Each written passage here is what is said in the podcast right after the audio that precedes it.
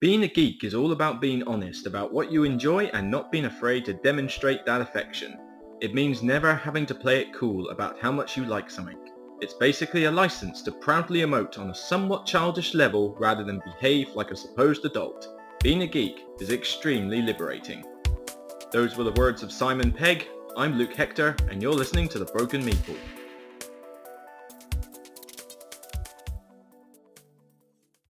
Episode 19, the UK Games Expo Special. Welcome to this Expo Special. I devote my time to talking about my experiences with the Expo in general, people that I met, the games that I played, and some highlights that maybe you should keep a lookout for. And then at the end, I give a rather unique top 10 list. My top 10 tips for surviving a Games Expo.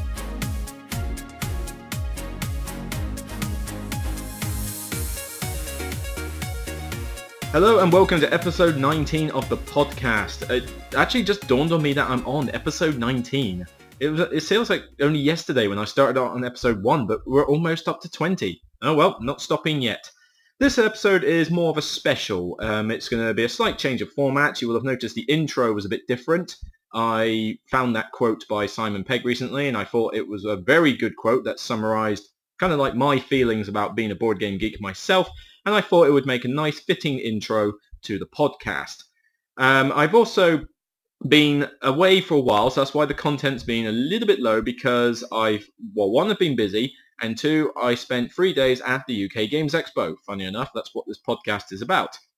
And obviously, when you've done that and you've got to fit work and everything else on top, it's difficult to get ahead of yourself on everything. But rest be sure the content is coming. I have got a video review of Hanabi being uploaded this weekend, a written review of Alien Frontiers, the fourth edition, and obviously there is this podcast and more unboxing videos and how to plays are in the works. So don't be, don't be, you know, don't be scared.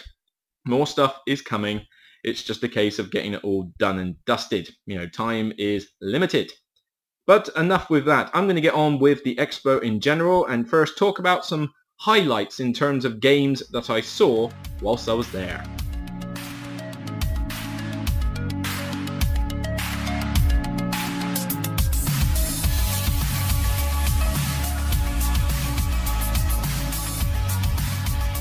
First up, I'm going to talk about a little two-player abstract game that I'd been tracking for a while. I couldn't find it in stores, it wasn't an easy one to find, and I wasn't sure if I wanted it anyway, because even though I'd heard Zee Garcia uh, you know, give it the beans on Dice Tower a lot, I wasn't sure if I would like it, but I do enjoy a good little abstract game now and again.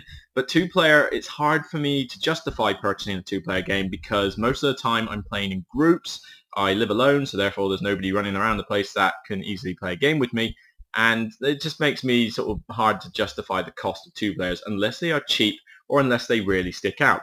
So this one is Hive by Gen 42 Games. They have a stand in the trade halls devoted to all their Hive games and a couple of other little ones that were mostly for kids, so I kind of ignored those.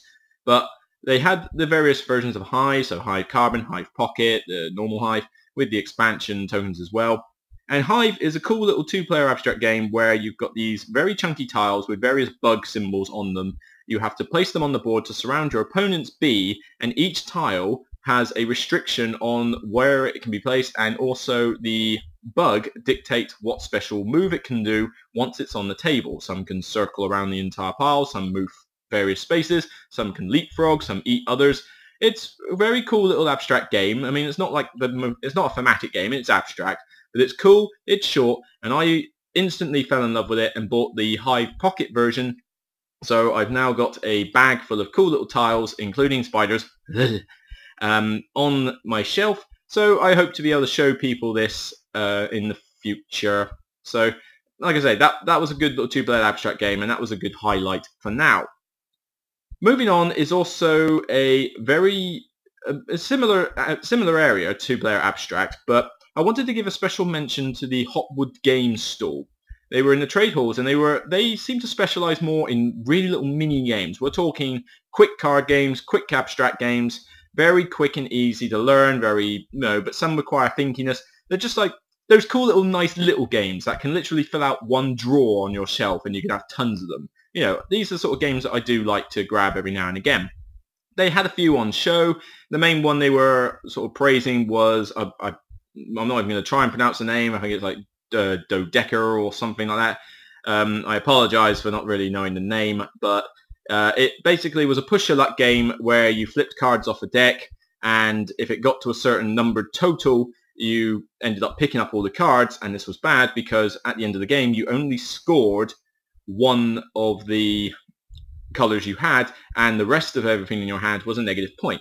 Quick, easy, simple, nice little push your luck game, but not usually one for me because I don't tend to go for pusher like games uh, that often. You know, I tend to get bored with them after a while. But the one that I really liked on their store, and again, I, I apologize in advance. You know, if you want me to, you know, praise the best of your game, make it a name that I can pronounce because this one I just can't remember how you pronounced it. It's like Mijinlef or Mindlef or something. Um, I'll give you the spelling. It was M-I-J-N-L-I-E-F-F. So you can see why I'm having trouble pronouncing that name. But this was the two-player abstract that they had in store, and ah, oh, I came so close to buying it. I may actually still buy it in the future because I was that intrigued by it. It kind of reminds me of the Duke. The Duke has tiles that you pull out of a bag, and they have symbols on them that dictate how they move. Well, this is sim- similar in that respect. You don't pull them out of a bag. They're on a grid board. It's made out of four grid wooden tiles, and you have the same amount of tiles each, and each one has a symbol on it dictating the restrictions as to where the opponent can place their next piece. The idea is, is that you're trying to get three different symbols in a row or four different symbols in a row and score points by the end of the game. It's simple. The tiles are really nice. They're wooden and they're laser cut, so they look really gorgeous actually for you know for a 12 quid game. And the thinkiness is off the charts. You'd think a simple game wouldn't get you to think that much. Uh, no, I'm wrong. You played this game and I was just there in the demo and I was there hard and fought trying to think of the best next move to do with the the owner of the game. And to be honest, yeah, I needed some help from him in order to beat him. But it was still a really cool game. And the best thing that I loved about this one, though, was not just a simple case of, you know, you might think, oh, it's just not, you're on a four by four square, two by two square board, and you just place a bunch of tiles. This is going to get old really quickly. Now, here's the cool thing. The two by, when I say two by two board, it's because each tile that represents the board has got four squares on it, and you place them all together for like the beginner game just in a normal square. So it's effectively a two by two, you know, two tile by two tile board, but I think you're talking four by four square in terms of the grid. But you can position those tiles in any way you like. So you can change the layout of the board before you even start the game in any way, shape or form, whatever your imagination can think of. You can have, you know, just one big long line. You can slide them so that there's gaps, like little bits where like you can bottleneck people it's that that I found really cool. That was a major thumbs up for me. I thought, you know, to put that much variation and that much potential replayability in a small abstract game, I came this close to buying it, but I had already sorted out my deal with Hive, and I wasn't sure if I needed a second one. And also, again, we're going back to my issue of finding too many two-player games and not having the means to play those two-player games as often as I would like. Hopefully, this will change in the future. I know, stringing the violin, but it's at some point I hope to be able to play more of these two-player games because I do enjoy them quite a bit. And that's not to say that I'm not going to acquire this abstract game. I think it could still be on the list, but it's something that I need to consider a bit more. I couldn't really just buy it as a spur of the moment thing at the expo, despite the fact that I kind of did that with a few other things. But that's Hopwood Games, so give them a look. Check out their website. They're good people, and you know their games are pretty solid. So check them out. Moving on from that, we then have Lords of War. This was a card game done by Black Box Games, and they had a massive stall devoted to this with loads of demos going on for it. And it's a two-player card game where you lay your, you choose a race like orcs, dwarfs, undead, that kind of thing, and you all have infantry, cavalry, and artillery, like various different units that you can place on the board, and each one plays very differently. They, they some are tougher, some are more attacky, some are like slippery. They can move around the place. You lay them out on the grid board, a bit like playing chess in a sense. And there's really good artwork on the cards. And the idea is is that they have different values for attack on various different arcs around the card. So you have to place them in such a way that they're attacking the enemy, but that they're not exposing their flank, if you see what I mean. And then the object of the game is just to kill 20 of the opponent's army or kill four of their generals, which are basically harder cards. This was really good. I like this one as well. It is similar to Summoner Wars. This was a slight issue I had though, because yes, it is got difference. It has got differences. Summoner Wars requires you doing things with magic and you're going for your deck, whereas this one, you've got your hand, you can choose to pull things off of the board. You don't have that magic aspect. It's purely about the fighting hand to hand and like range combat. But even with the similarities, they do play very differently. Problem is, I had already bought uh, the Master Set for Summoner Wars in the Bring and Buy sale, which I'll get onto later. But I couldn't justify the cost of buying this one at the time because it was £12 for two races, which is pretty good. That'll get you enough games for a start. But then me with completionist syndrome thinks, right, well, hang on, there's six races, so therefore I want to buy all three uh, packs, so that's £30. There was a cool playmat, which I am a sucker for playmats. They make the game a lot better to play. That's another tenner. And then there was a weather and terrain pack, which really does improve the game when you use it. But again, it was another fiver. So we're talking 45 quid for me to complete the set and it's a two-player game. I just two-player games are just hard for me to buy. If I had more time to fit in two-player games more often, then I would love it and I would have bought it. But it's just difficult for me to justify that much of an expense, especially now that I've got Summoner Wars, and even though they do play differently, I would struggle to find a, that much of a difference between the two that I think, right, well, I've got Summoner Wars, I can also have Lords of War. That's not to say I didn't like the game. The game is very good. I had a great time. It's very thinky and it's very simple to play. I mean, you could teach this to someone in less than five minutes and instantly get into a very deep strategic game. Very cool, very nice, and the playmat looks gorgeous. The artwork is gorgeous, especially the undead. The undead look amazing in that game. They were the that was the race I was tempted to buy just because of the artwork and the playmat alone. They are very nice. But if you haven't checked it out, I recommend you do. The website, I believe, is just lordsofwar.com. If not, just Google search Lords of War card game and you will easily find it. It's by Black Box Games, and if you haven't got Summoner Wars, or if you have and you're thinking, oh, I need something a bit different, or you just need another two-player thinky card game with a lot of tactical depth into it, then give this one a look. Very good, Lords of War. And then finally, before I get onto the expo in general, I'm going to talk about Mexican Wrestling Dice uh, by Black, sorry, Backspindle Games. Uh, the designer Mark Rivera, I had an interview with him actually. You can look on the UK Gaming Media Network site or look on my channel. I think I need to share the video and put it up properly, but it will eventually be there. And I was able to do a nice little 20 minute interview with him about how the game was designed, how it plays, what sort of demographic he's aiming for, that kind of thing. And really nice bloke. Uh, and it, you know, the game itself is just one of those silly little fillers. You you've got your Mexican wrestler with its own special abilities. You roll dice, kind of like in a sort of King of Tokyo style way. And depending on what you roll, you can do things like pin your opponent, smack them, you know, use weapons, that kind of thing. And all the wrestlers are really unique. They're really colourful. It's silly artwork. And one of the best things that they've got in the Kickstarter for the second edition version is a ring, an actual ring that you roll the dice in. So you construct this ring, you've got your guys, and you roll the dice in this ring. It's You could almost call it superfluous, but it's just, it really looks cool when it's laid out. And even if you think it's superfluous, you're still going to construct and use the thing because it just looks that cool. Having this wrestling ring that you chuck the dice in and it's been going very well. It's already funded on Kickstarter as of today or yesterday, I believe, and it's going into its stretch goals. It's a second edition version. Uh, you can upgrade your first edition version on the Kickstarter as well, so that's really good. And it was it was a good blast. I you know I didn't get a chance to uh, play the game, but I had fun talking to the designer about it. The game looks really good, and at my local Chichester Board Games Club, it has been getting a lot of praise by those that have played it. So um, it's a shame that I didn't get a chance to play it. You know, time was limited, but it looks cool. I'm very tempted to back it just because I like these sort of fun filler games that are always good, and the idea of throwing stuff into a Mexican ring does actually sound pretty cool. Um, but otherwise, yeah, give it a shot. Black Spindle Games by Mark Rivera. Look for Luchador Mexican Wrestling Dice.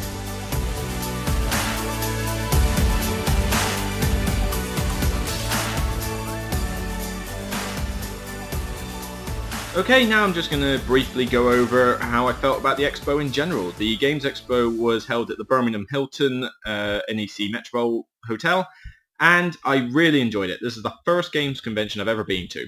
I well, sort of. I've been to I, oh, I forget what it's called. It's a video games convention that's held in London uh, every now and again. It just specializes in video games. I can't remember the name off the top of my head. But that is different. That was more video games. This is just board games, and this is the first one I've ever done of that. I could have gone last year, but it was a bit short notice because when I got back into board gaming, it was a week before the last expo, and a week was too short notice to suddenly go, right, I know nobody, I know nothing about, you know, what newest games are out. I'm going to go to the expo and just get flooded with information. Yeah, not the best idea. So I went this year and it was no regrets about it. I got to meet a lot of the mates that I know locally who went up and I also got to meet loads of folks that I knew on Twitter and Facebook in terms of, you know, being on the blogging and social media front. I do apologize now in advance. If I don't remember your name, it's nothing personal, okay? I really suck at names. You have to tell me a name probably about 10 times before I w- it will dig into my skull. So I tend to remember people by face more than anything, and I usually tend to remember them more by their Twitter names, if anything, because that's obviously the first thing I see all the time. So if I can't remember your name and you don't call yourself by your name on Twitter and that, I do apologize if I've forgotten your name. It's nothing personal. You know, uh, people forget mine. It's understandable. You know, names just for some reason don't stick in my head unless I've met you like 20 times in life. I still have problems at local games clubs with it. It's just something about my sort of lack of memory, I suppose. It's a hit and miss affair. But anyway, I'm digressing. The expo in general, there was a lot of action going on. I mean, this was busy, very busy. The places were queuing up like crazy and you had to get there early in order to find anything. I didn't get to get a chance to go to any of the seminars though because one of my main highlights was obviously teaching people games that I had in my collection. I wanted to show them.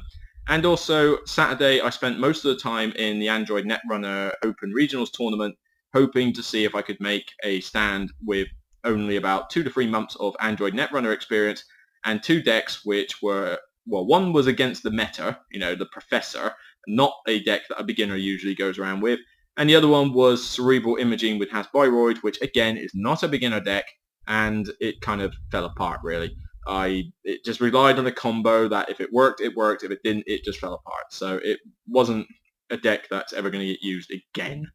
But I digress. That and that tournament took a lot of time on the Saturday, so I had to basically use my whole Sunday for going around trade halls and the various like demo games and doing the interviews with the UK Gaming Media Network. That was scary. I had a first first interview I've ever done. First time I've ever done a live interview. Well, I'll say live. It was live at the expo, but technically I was in front of a camera. Um, but you know, you got people walking around. They can hear and see what you're doing. So it was a bit of both. But I got to chat to Mark Rivera about his Mexican wrestling dice game, and I also got to chat to another bloke about uh, a new football game that's out called uh, Next England Captain, interesting little football game. Uh, it's I believe it's starting on Kickstarter very soon. I'm not sure if it has yet, but it's effectively like a sort of parody on man, like being an England captain. So give it a shot and look for it next England captain on Kickstarter soon and see what you think. But it was great going around the trade halls because the trade halls were busy. There were all these retail stores that I had heard of but never actually met the people uh, like Gameslore. I never actually met Paul, who owns the place, but then I got a chance to see him and actually have a chat with him properly. I already am friends with Nigel from Games Quest. He had a fairly large stall there, doing quite well. I made some purchases from there, including Russian Railroads, which I swear that was like the only copy I could find these days, and also some Marvel Dice Master boosters because I couldn't resist. Oh well, what you know, well, you, well, try and stop it. It's a collectible game. It's going to happen. Uh, there were other various like demo games being done, anything from concept to Camelot the Build to you know the various Kickstarters I've mentioned, like Mexican Wrestling Dice and Hopwood Games, that sort of thing, Lords of War, Hive, but other ones as well that I am uh, afraid that I didn't get a chance to play. I think there's one called Frankenstein's Bodies that I wasn't able to get a chance to play. There was another one called I think Every Round Counts or something, which was a, a drinking, well not a drinking game literally, but you know the theme is drinking in a bar. And another one that I bought actually, which was called Boss Monster, and I have no idea if I'm going to like this game or not. It's a two to four player game. I, I believe it. I don't think it's deck building, but you've all got your own sort of deck and you're building dungeons and that. But the reason I bought it straight off the bat, because A, it wasn't that expensive, and B, the graphics are like pixel tactics. You know, they're pixelated nostalgia to like old Nintendo games and that.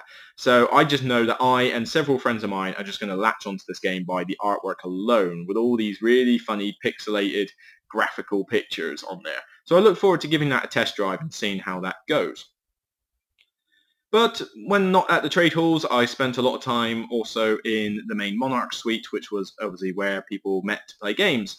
Now, I, I didn't get a chance to try a lot of new games, which was a bit of a shame, really. Uh, but I did get a chance to show people some of my games that I had, and also a couple from the library that I had played but not owned. So I had fun just teaching people how to play games, including friends of mine and new faces that I'd met.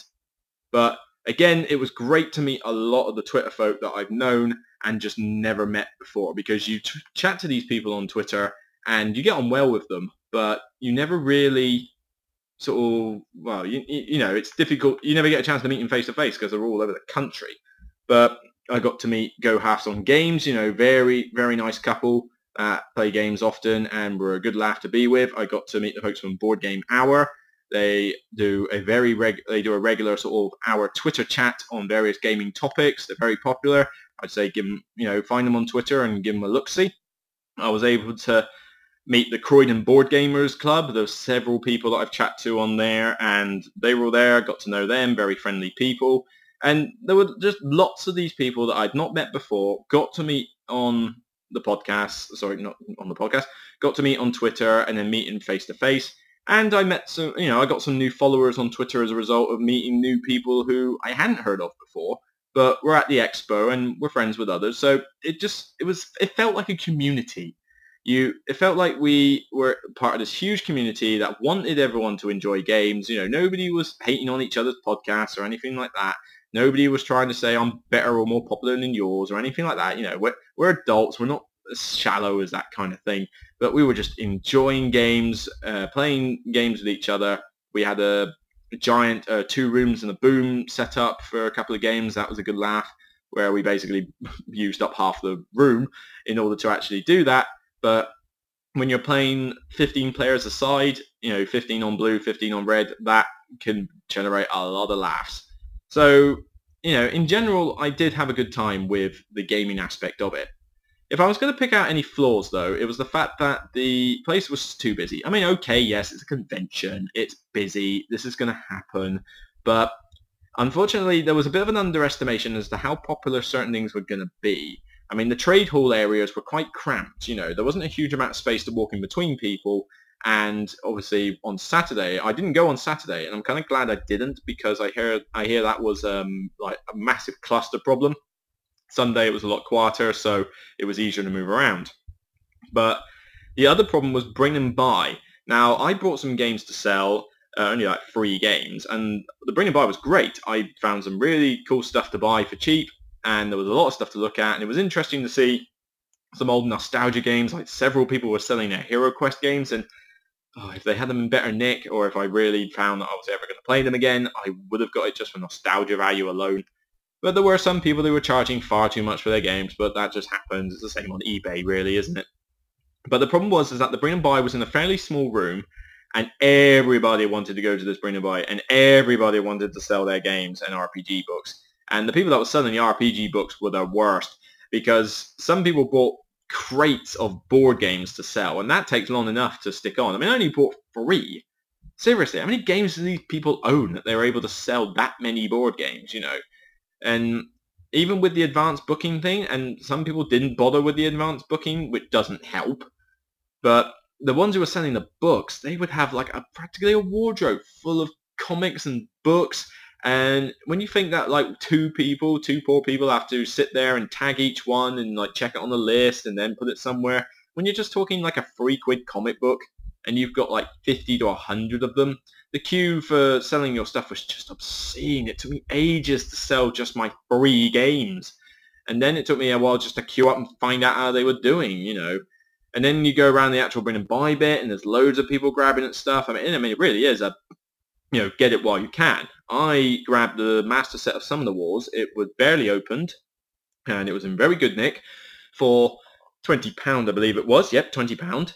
And if I hadn't have taken it, somebody instantly would have nabbed it off me, and several like other people I was there with, you know, other podcasts and that would have also nicked it straight off me. So this was like quickly, like grab it quick, yeah, because that sells for like twice the money normally, and it's a nice looking master set. You get a cool board, you get six decks. That is plenty of stuff for me to get my money's worth and test the game out and hopefully get a review of that in the long run. But I picked up a few other things at the Bring and Buy. Uh, I can see Firenze on my shelf, which is a Euro sort of tower building game. Not one that you can find an English edition of very easily, but I got very lucky. £20, bought it. And, you know, that's probably one of the better finds I had. I... What else did I buy? I know I bought something else. I'm just looking at... Oh, yes. How could I forget? I got... I, I like to claim that I got goaded by a friend to buy this game. But in essence, it was really just me going, oh, I've heard so much about it on the Dice Tower. It's cheap. I got to find out what all the fuss is about. And for £3, there was a 1971 edition of Diplomacy. Not in the best nick. I mean, obviously, it's 1970s game, and it probably wasn't, you know, taken care of that well. But I'm talking three quid. Three quid, less than a pint in a hotel, basically and I get a game that we can test out. We can see how many friendships are destroyed as a result of playing this game because it's mean, very mean. But at least I'll get a chance to try it and then give my thoughts on it. It was just nostalgia alone, and for three pound, I thought, why not? It was just there. It was just asking to be bought, and I'm sure someone else would have bought it if I hadn't. By the time you got to the end of the Bring and Buy, it was rel- mostly just rubbish games that nobody had heard of and nobody wanted. So it sort of dried up eventually. But for the first couple of days, oh, it was good. It was good to see those games there. They there was a lot to buy. It was very popular, and it will be the first place I go to next time. You know, hopefully they'll put it in a bigger room or something because they know how popular it is. But that depends on where the venue is. We don't even know if it's still at the Hilton or not. Well, I, I don't anyway. Maybe somebody else knows more than I do on that subject. But you know, bring and buy very good, just very crowded, very hectic, and it was a case of, oh God, you know, you had to devote time to it. So that was a bit of a shame. And, you know, maybe the place just needs, I mean, Birmingham Hilton is big enough as it is, but it needs to be bigger. We need a big venue for the expo because loads of people turn up for this. You know, we need all the space we can get. Even if you buy too much space, what the hell? Just charge a tiny bit of extra money. People will pay for it. What are we paying? £20 for three days worth of tickets? £20? That is nothing. You pay more than that for a board game. So up the price to £30 for three days or something, and then just buy a massive venue.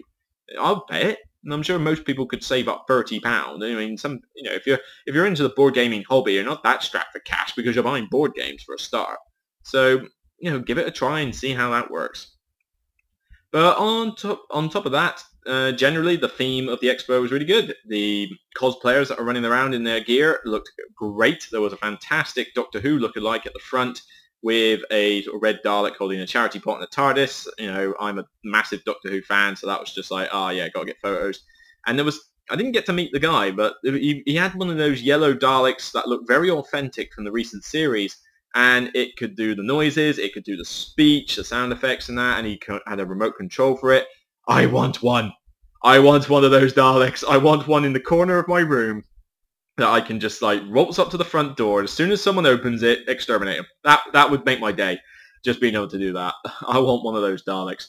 But on top of that, we had some great Star Wars people with very nice looking lightsabers. You had uh, Boba Fett running around in all his gear. I think there's a photo up on my blog for that. There was, you know, there was Predators. There was all sorts of random aliens and sci-fi heroes and villains I'd not even heard of. And, you know, okay, yes, I'm male, so I'm not apologizing for this, but there were a lot of nice-looking girls wandering around in various other, like, cosplay styles, and it was just, ah, you know, the theme just came out. It was a great place to be. Really enjoyed it, and, you know, you will find me there next year. However, I'm learning from a few mistakes I made in terms of preparation and what I went and done, but you'll hear more about those on the top 10 list when we get round to that. In fact, what am I thinking of? Let's get on to the top 10 list now.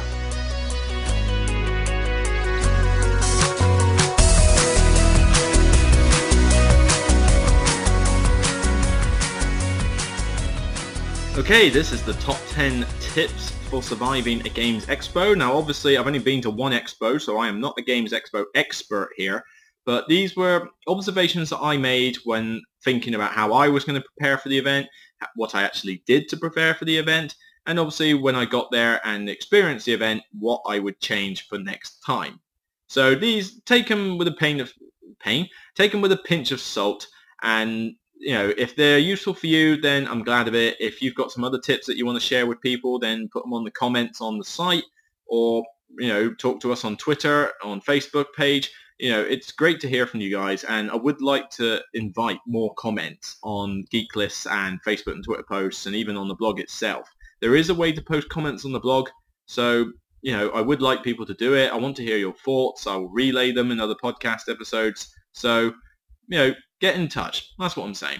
But I digress. This is the top 10 tips for surviving a Games Expo.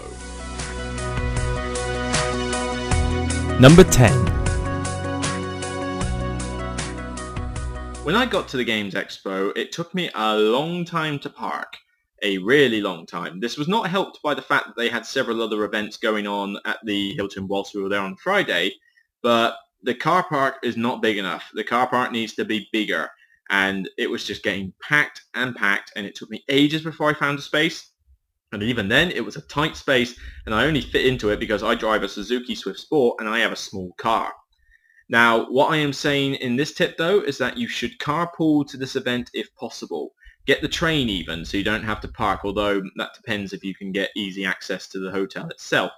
But certainly if you're going to drive up, carpool, share with people, bring as few cars as you possibly can, and then try and fit in the car park. I mean, get there early so you can get a space, but if you try and come up in separate cars, you are not going to find enough parking spaces to get you in and it's going to cause issues when you're trying to transport stuff from the car to the hotel or vice versa wherever you are.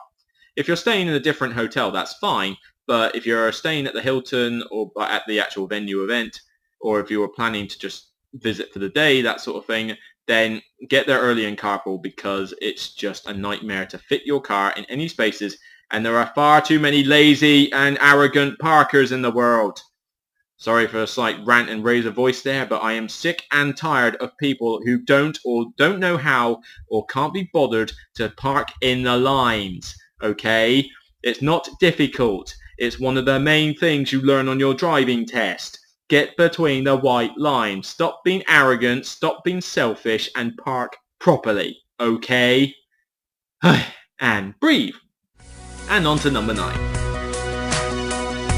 Number nine. For number nine, this is more a personal thing that I'm going to make certain for next year, although it's not as bad if you stay in the hotel itself. But if you're certainly coming from a different hotel or just traveling there for a day and that, do not bring tons of games with you. Because, well, I mean, if you're going to the bring and buy, that's different. You went there to sell them and that's okay. But, I mean, in terms of playing games with others, don't bring too many. And certainly don't bring the heaviest ones that you've got. Because for one, they have a board game library, so you've got access to a fair few games already, even though they're Nick and whether they're expanded, that kind of thing. It's not always, um, you know, evident in that respect. But the idea is, is that when you're walking around the place and going up and downstairs and walking down long corridors and that, you are carrying a heavy baggage on you. And I had a holdall and a rucksack full of games. I brought Sentinels of the Multiverse with me. I didn't even get a chance to play it, um, which was really annoying because I bought it and it weighs a ton when you've got all the expansions in it. So you might find that you're carrying around a big weight for nothing. So be careful when you're loading yourself up with games. Get, you know, share the load or store them in your hotel room. Do not carry them all around with you during the day. And if you're coming from elsewhere, then really just be careful about what you buy. Bear in mind you are going to be carrying that around with you all day. Your shoulders and back are not going to like you for it. So a quick one for number nine. I'm going to maybe tone down the heavy games that I bring next year and maybe focus on lighter ones, maybe the odd heavy one, or maybe I might just bring more bags to bring them in, but we'll get onto bags a bit later. So number nine, just lighten the load. Number eight. Number eight is more of a personal thing for me because I am going to make certain I do this next year be aware of the lengths of the tournaments that you are entering for. Now, there was a lot of choice for tournaments. Some that I didn't even believe should have tournaments, but there were loads of card game tournaments, loads of miniature tournaments, loads of board game tournaments, you know, and I was in the Android Netrunner one because I enjoy Android Netrunner and I really wanted to get some experience from decent players about what is wrong with my decks and my way of playing. And I learned quite a bit from there, so I hope to improve and go to like more local tournaments and see how I get on in Android Netrunner. The problem is, is that tournaments are going to take up time at the expo when you could be doing other things, like playing games with the people that you've met or going around those trade halls. And believe me, you never feel there's enough time to fit everything in. And when your tournament is focused on one game and it takes most of the day to finish, you're going to regret afterwards that you spent all your time doing that. Now, some tournaments were quick. I believe there was a Pandemic the Cure tournament that was really quite short, but then that's a quick game. There were other tournaments that were less popular, uh, you know, the Seven Wonders and the Agricola and stuff like that, Settlers of Catan, where the tournament was done and dusted within maybe two to three hours, that kind of thing. But the Netrunner one was going to be popular because there was a chance to play in the Nationals and also go to the Worlds. And obviously it overbooked. I mean, it was originally 64. I think it went up to like 72 at the end or something like that. It was a stupid amount of players. But the tournament took us eight hours. You had to do six rounds of like two separate games, so six hours minimum. Then you had lunch break. Then you had breaks in between. You had to wait for other players to finish and then you had the giving away sort of award thing at the end, and it just took eight hours. And by the end of it, I mean, I like Android Netrunner, but even I was burned out on the game after eight hours of play. I really wanted to just go and meet the people that I was with and just play a variety of games. So I'm probably going to opt out of the Android Netrunner one next year because I just think that's too low and I don't have the skill to get to like, well, if I get good enough that I could possibly win or get to the last rounds of it, maybe I'll reconsider, but chances are eight hours is just too long. It really is. I Smaller tournaments would be better. You know, if it was half the length, say four to five hours max, that would have been more bearable. But by the end of the eight hours, I was really just, I knew I wasn't going to do very well. And I just wanted to get out of that tournament and go play some other stuff. But I didn't have the heart to just drop out. So be aware, if you're going to go in for tournaments, I would say make sure they're short ones, especially if you want to fit everything in the time and do other things. If you want to do an 8-hour tournament of Android Netrunner and you enjoy it that much, great. But just be aware, there's only so much time in the day and the trade halls don't open 24 hours, so you are going to need to make sure you can fit everything in. So number 8, be aware of the lengths of tournaments. Number 7. Number 7, Bring bags. And I don't just mean bags for carrying around the games you're going to play. I mean bring spare bags. The Expo is notorious for you wanting to buy lots of stuff, whether at the bring and buy or at the trade halls themselves. So you're going to be needing to carry those things around. And not every trade hall has a big collection of bags. And even if they did, they would probably run out fairly soon.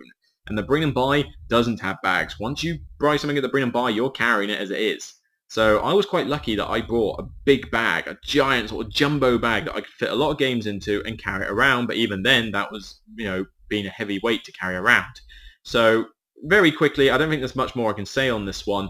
Just, you know, bring bags, make sure you've got means of carrying the stuff that you're going to buy, especially if you're able to store it in the car for later or store it in your hotel room. Just have an easy way to carry it because you're going to, you, you know, your back and shoulders are going to like you more for it and you're going to have an easier time getting that stuff home. So very quickly, number seven, just bring lots of bags.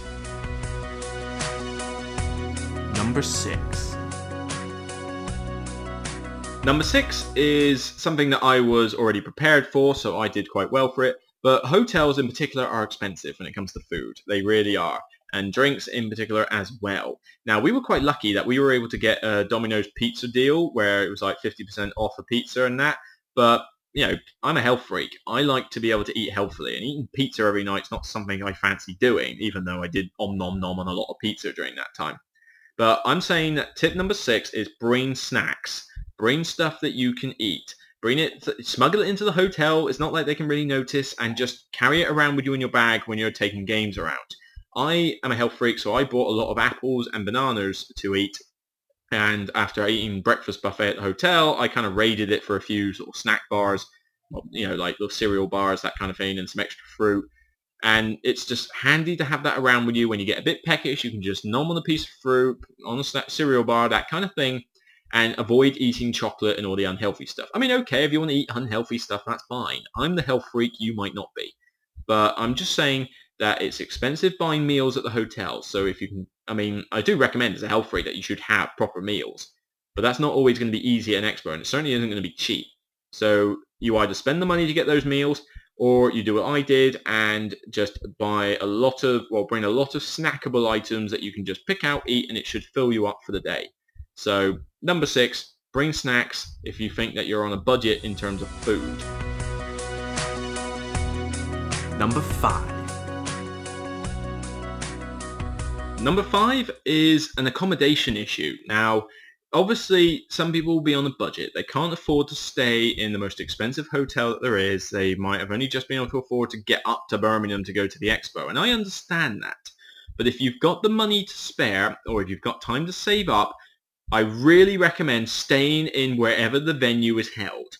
I stayed in the Hilton one and I booked early, so I was able to get something like £60 a night in a sort of single room for the three days, you know, so 180 for the full stay.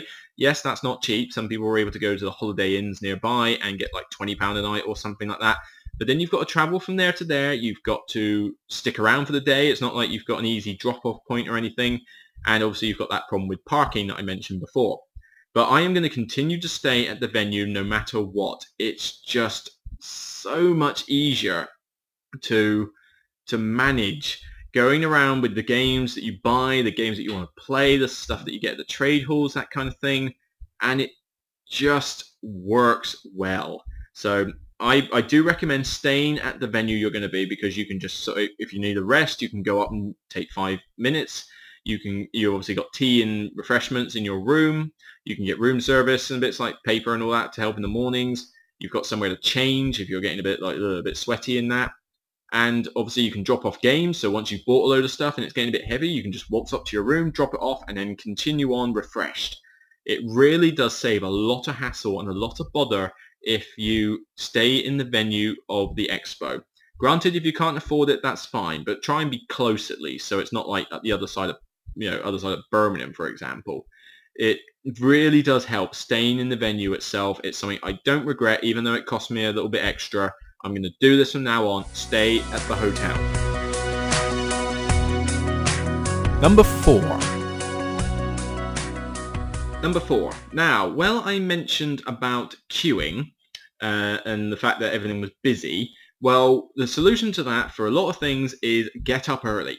Get up early and, you know, make sure that you get your breakfast and everything like that sorted. You know, if you're staying in the hotel, make sure you get up early for breakfast because that queued up like crazy and I made a mistake of not doing that on the Saturday, and that was like, oh, that was quite painful. But on Sunday and Friday, I made the effort to get up early, and it worked like a treat because you just zoomed through, or well, I don't say zoomed through, but it was only a lot better. And same goes to the bring and buy. Get there early so you can actually get to the table and get to your stuff sold. Because if you don't, you're going to be queuing for ages in there. Um, generally, I'm just saying, you know, make sure you get up early. I know I'm not a morning person and I know a lot of you aren't as well, but believe me, you're to want to get there early because it's just to cause problems if you're there late. You'll spend most of your time queuing and nobody likes queuing. Seriously. I mean, honestly, if one of you out there actually likes queuing, then what's wrong with you? I mean, seriously, what is there to enjoy about queuing? I can't imagine any Brit that likes queuing. You know, so I don't know where that's going to come from. But anyway, digressing. I'm just saying you know, get up early, make sure you get things like breakfast and that sorted quick and out of the way, and then obviously turn up early for any events where you know it's going to be busy because it will just save you a lot of hassle later. Number 3. Number three, well, you could link this one to the last one. I'm saying get up early in tip number four. Tip three is kind of linked to this. Get a lot of sleep. So some people like to play till early morning hours and then get like three hours sleep and then start again. Now, granted, if you can do that, that's fine. I'm not saying you need to go to bed at 10 and then get up at 5 or something, you know. But, I mean, I was going to bed around the midnight area mostly, and I think I did have one late night, and I kind of regretted it the next morning because obviously you need to get up early. But I'm just saying, get enough sleep. Get enough sleep so that you are comfortable to do everything the next day because you're going to be worn out at the end of this expo. Believe me, and the last thing you want is when you're playing games with people, especially new people who don't know you that well, If you're really tired and irritated when playing games and teaching it, it's going to ruin the experience, not just for you, but for other people. And you will feel a lot better if you're refreshed in the morning with a decent night's sleep and some good food at the breakfast buffet wherever you're staying. So very, very quick, just link to number four, get up early, but also get some decent sleep. Number two. The number two, this is again going to depend on your budget and how comfortable you are carrying a lot of this around, but I'm saying bring a lot of cash, cash in hand. Now the Birmingham Hilton thing had a, a had an ATM, but it broke on a couple of occasions and you would get a queue for it as well, and it charged, which I hate ATMs that charge, but I was forced to use it once and I couldn't help it because the bring and buy thing will not have card terminals. Some game stores will have card terminals, but they may not necessarily work, especially if they do it on their phones or anything and you can't get a decent signal, which a lot of the rooms in there didn't have a signal to the internet. So a lot of the time you are going to be spending cash in hand in order to buy the stuff that you are there for. So you need to have a lot. We're talking a couple hundred quid in cash easily because you're going to be buying games and you know you might buy a game that's 30 40 pound by itself. Well there's a lot of your cash already gone. Now if you're not comfortable about carrying a lot of cash around with you get a very secure wallet that's tight you know wear tr- trousers where the wallet is tight against your leg so you can't you know you can't possibly misplace it.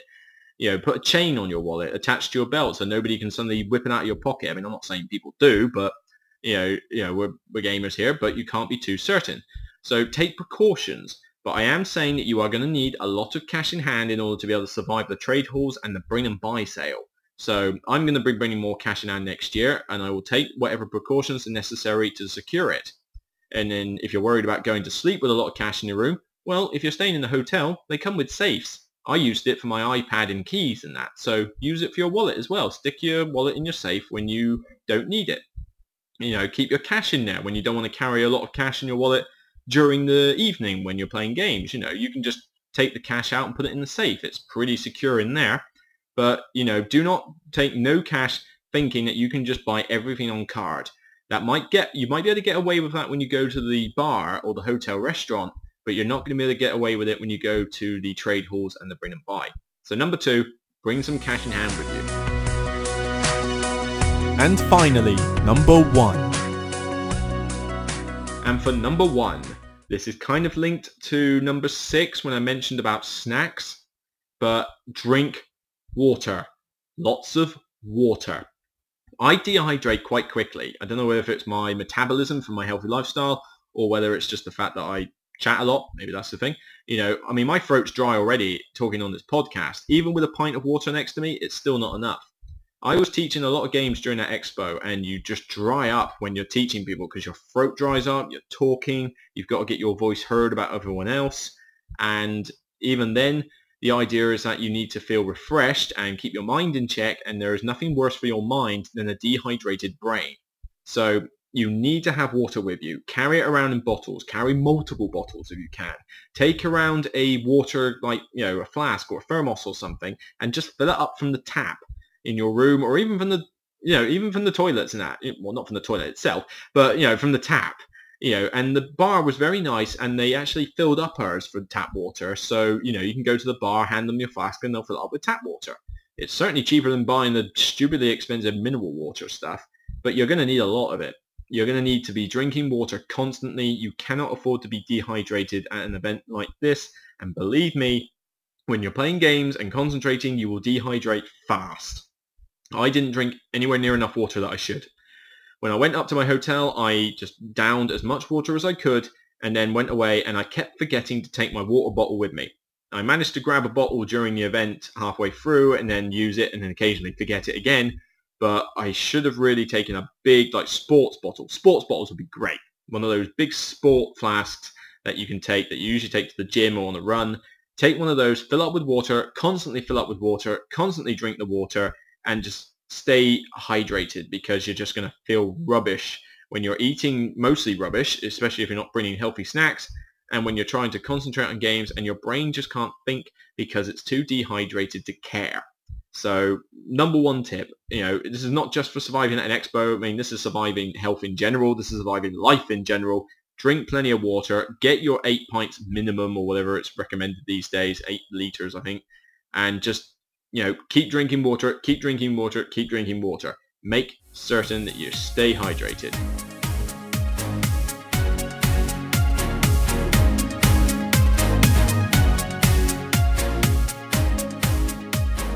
So that's it for the Expo special. That was my top 10 tips for surviving an Expo from my perspective. You know, you might have tips of your own or you might rank these in different orders. You know, drinking water might be something you don't really worry about and you're more concerned with the uh, cash in hand or maybe you're more concerned with the you know bags and snacks or you might even have tips of your own that I haven't mentioned. And again, I don't think this will be going up as a geek list, unfortunately, so you won't be able to add new tips to it. But I do say get in contact on the Facebook page, on Twitter. You know, this will go up on the blog as a separate thread. So put some comments in there, that sort of thing. It'd be interesting to hear what tips you've got because obviously these are tips I could follow for the next expo as well. But I can't really put this up as a geek list on Board Game Geek because you know most you know you can't link it to games or anything so it would just be like miscellaneous miscellaneous miscellaneous and it would just look weird if I can find a way around it, I will put it up. So I'm not going to just give up now, but there's a chance that this list won't appear on Board Game Geek as a separate list. So just, you know, I'm glad you listened to the podcast and have already found out about the list rather than just playing the cheat and waiting for me to post the list up. But that was all I'm just going to say on that front. But in terms of gaming, I'm going to carry on with a lot more games. I've got stuff to open and unpack from the expo itself that, you know, still needs unboxing videos and stuff to play and learn the rules. I really enjoyed it though. It's a great experience. I highly recommend you go to the next one if you weren't able to this year. And obviously take the tips from me if it helps. You know, come up with your own, listen to other people. You know, if you want to find out anything about surviving an expo, just go on Twitter and talk to everybody else who's been there. There's so many people that have been there and have had their own experiences and, you know, ups and downs. So just be aware of that. But for now, I better get on with sorting out some of the games, and obviously I need to edit this podcast and get it up over the weekend. So as I said, you will find a video review of Hanabi up, I suspect, and also a written review of Alien Frontiers either this weekend or in the first couple of days of the week. It's almost finished. It just needs a couple of extra bits written and obviously needs to be finely tuned and have the photos taken from the game. But that's episode 19, the Expo special. Episode 20 will be another standard episode and I don't know what the theme for it will be. I have no idea what the next one will be. Just you know, give it two or three weeks for me to get on with it, and you know, uh, well, I hope it will be a good one. I'm still sorting out you know audio tweaks and that. I'm getting in touch with some other people on Twitter who I know have really crisp audio on their podcast, and I'm going to see what their secrets are. So I am working on developing this. So if it's not 100% for you right now, then you know I'm aware of the sound and that. So you know, I'll sort that out. But if there's something about the format or some information you'd like to have, that kind of thing, or maybe like emphasize more about opinions rather than mechanics, that kind of sort, that kind of thing, then by all means, get in contact with me. Give me tips, give me comments. I would love to hear from you and, you know, hear your thoughts because I enjoy doing this podcast, but I'm also doing it for you guys out there to enjoy. So I don't want to record something that you lot aren't going to listen to. Anyway, I'm rambling on too much. I'm going to get outside and enjoy maybe a bit of the sun later because it has stopped being a thunderous storm now. It seems to have cleared up re- relatively quickly and also get on with playing more games. So that's it from me on the Broken Meeple podcast. This was episode 19, the Expo special. Thank you for listening and I'll be in touch soon.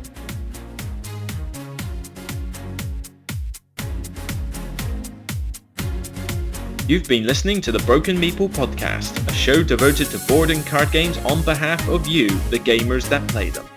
You can find the Broken Meeple on Facebook, Twitter, and Google+.